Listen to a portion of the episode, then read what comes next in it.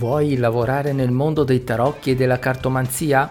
Da oggi è molto più facile e veloce, anche se parti da zero, grazie a Cartomante Digitale. Ciao, sono Alessandro di CoachDeiTarocchi.it e questo è Cartomante Digitale, il podcast per tutti gli appassionati di tarocchi, carte e simboli che vogliono lavorare nel mondo dei tarocchi e della cartomanzia. Ah, eh, funziona anche se parti da zero.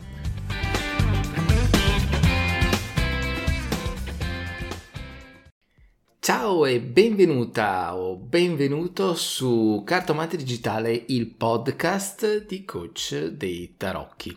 Io sono Alessandro di coach dei tarocchi.it e oggi andiamo ad affrontare la seconda puntata, il secondo episodio che riguarda le skill, o meglio, le competenze che servono per migliorare la propria attività da tarologo cartomante o per svilupparla anche se si parte da zero. Allora, innanzitutto io partirei con una serie di suggerimenti e i suggerimenti che riguardano le skill ovviamente vanno a, ad agganciare anche quel che riguarda l'atteggiamento, il mindset, le strategie, i metodi che sono tutti studiati tra l'altro nel percorso che metto a disposizione gratuitamente su coachditrocche.it Cartomante Digitale, l'accademia base. Allora, per quanto riguarda lavorare con i tarocchi e migliorare le proprie skill, innanzitutto io direi che eh, bisognerebbe andare a eh, imprimere con il fuoco due valori fondamentali, il rispetto e l'etica. Infatti lavorare con i tarocchi dovrebbe essere motivo di crescita interiore e lavorativa. E ho scritto lavorativa non a caso perché quando noi parliamo di lavoro interiore, altro non è che il riflesso del lavoro che noi facciamo con le altre persone, quindi verso il mondo esterno.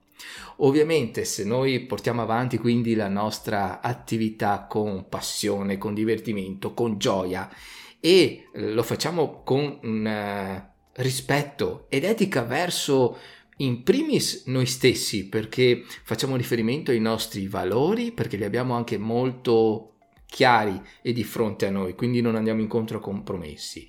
E li riflettiamo anche sul nostro modo di fare nel rispetto degli altri, questo qui ovviamente ci dà più, come dicevo prima, passione, divertimento e, mi ripeto di nuovo, gioia. Lo sottolineo, possono essere cose scontate, però eh, sai, quando le cose sono scontate, la maggior parte delle volte vi si dà poca importanza, non si applicano e quindi a volte succedono delle cose un po' negative. Proprio per questo voglio che il mio modo di fare e di trasmettere le cose, le informazioni sia chiaro, preferisco ripetermi una volta in più piuttosto di, di, non, di non dirlo.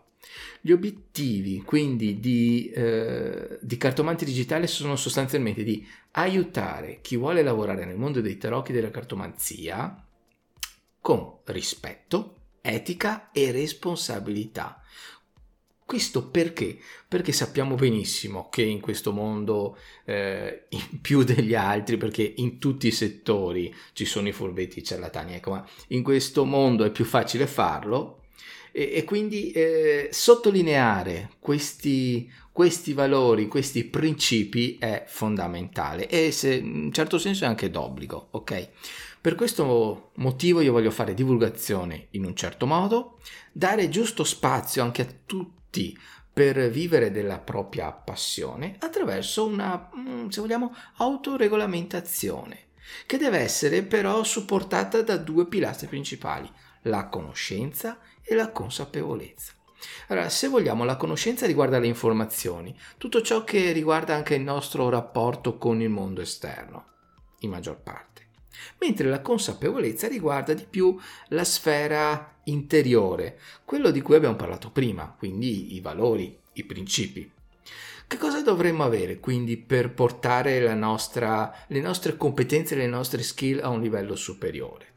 Dovremmo avere un occhio di riguardo e una chiarezza ulteriore nei, nei confronti delle competenze interiori ed esteriori. Allora, per quel che riguarda quelle interiori, io direi che bisogna avere delle eh, più capacità di stare in asse e per stare in asse intendo più controllo di sé, uno stato interiore rilassato. E questo comporta una capacità e un'attenzione per i propri segnali. Cioè nel momento in cui magari ci sentiamo agitati, non, mm, tristi, eh, io direi che è meglio passare a un altro giorno piuttosto di fare eh, di intraprendere un rapporto con un cliente perché magari anche a livello inconscio, senza volere, gli possiamo trasmettere un certo livello di negatività, di stanchezza, mh? Perché ovviamente nel momento in cui c'è una comunicazione eh, sono, c'è una sorta di sincronicità mh? Mm?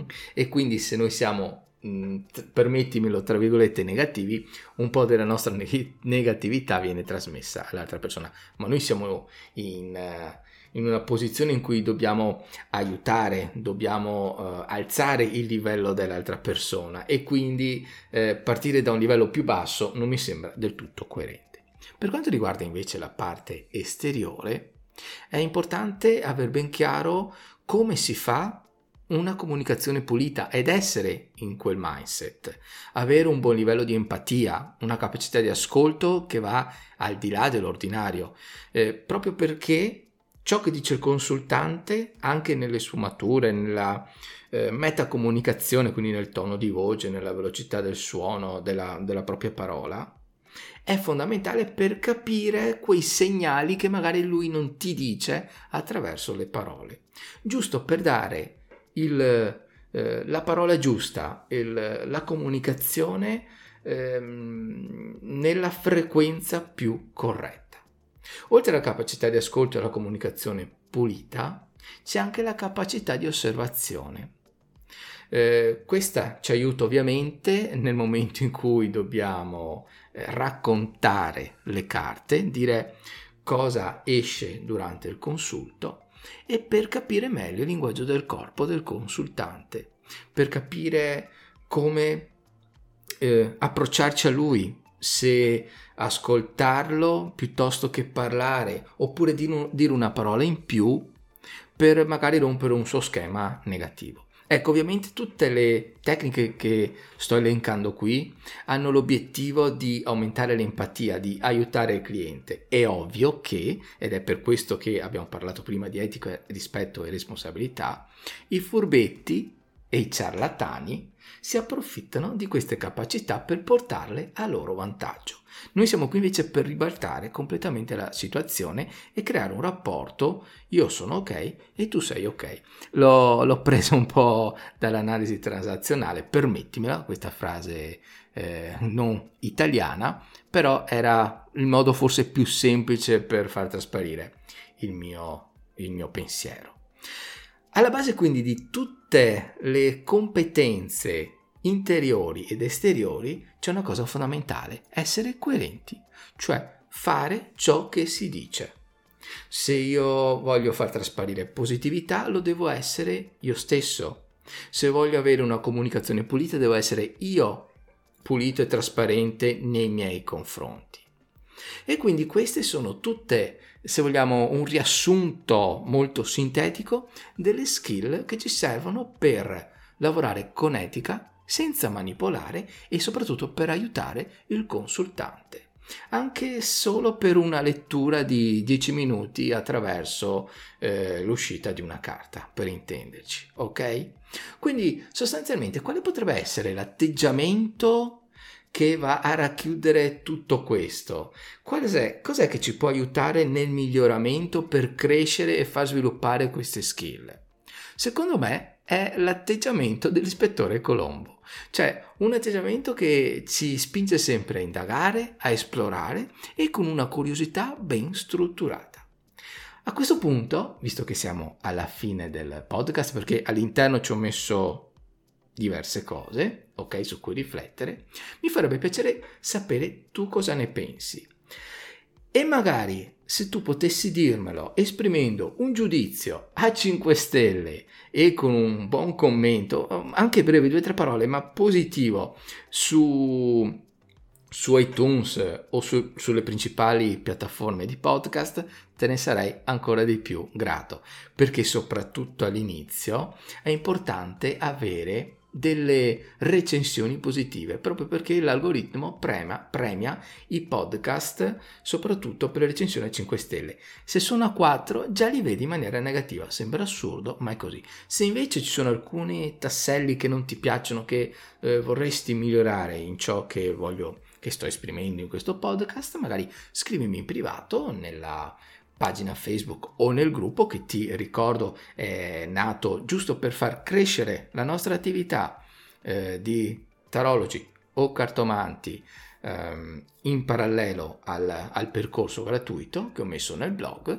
Ecco, se vuoi raggiungimi lì, scrivimi e sarò ben lieto di aiutarti e di rispondermi. Anzi, nel momento in cui c'è una critica costruttiva ti ringrazio, ok? Bene, per oggi è tutto da Cartomante Digitale, il podcast, e da Alessandro di coacheditarocchi.it. Alla prossima, ciao!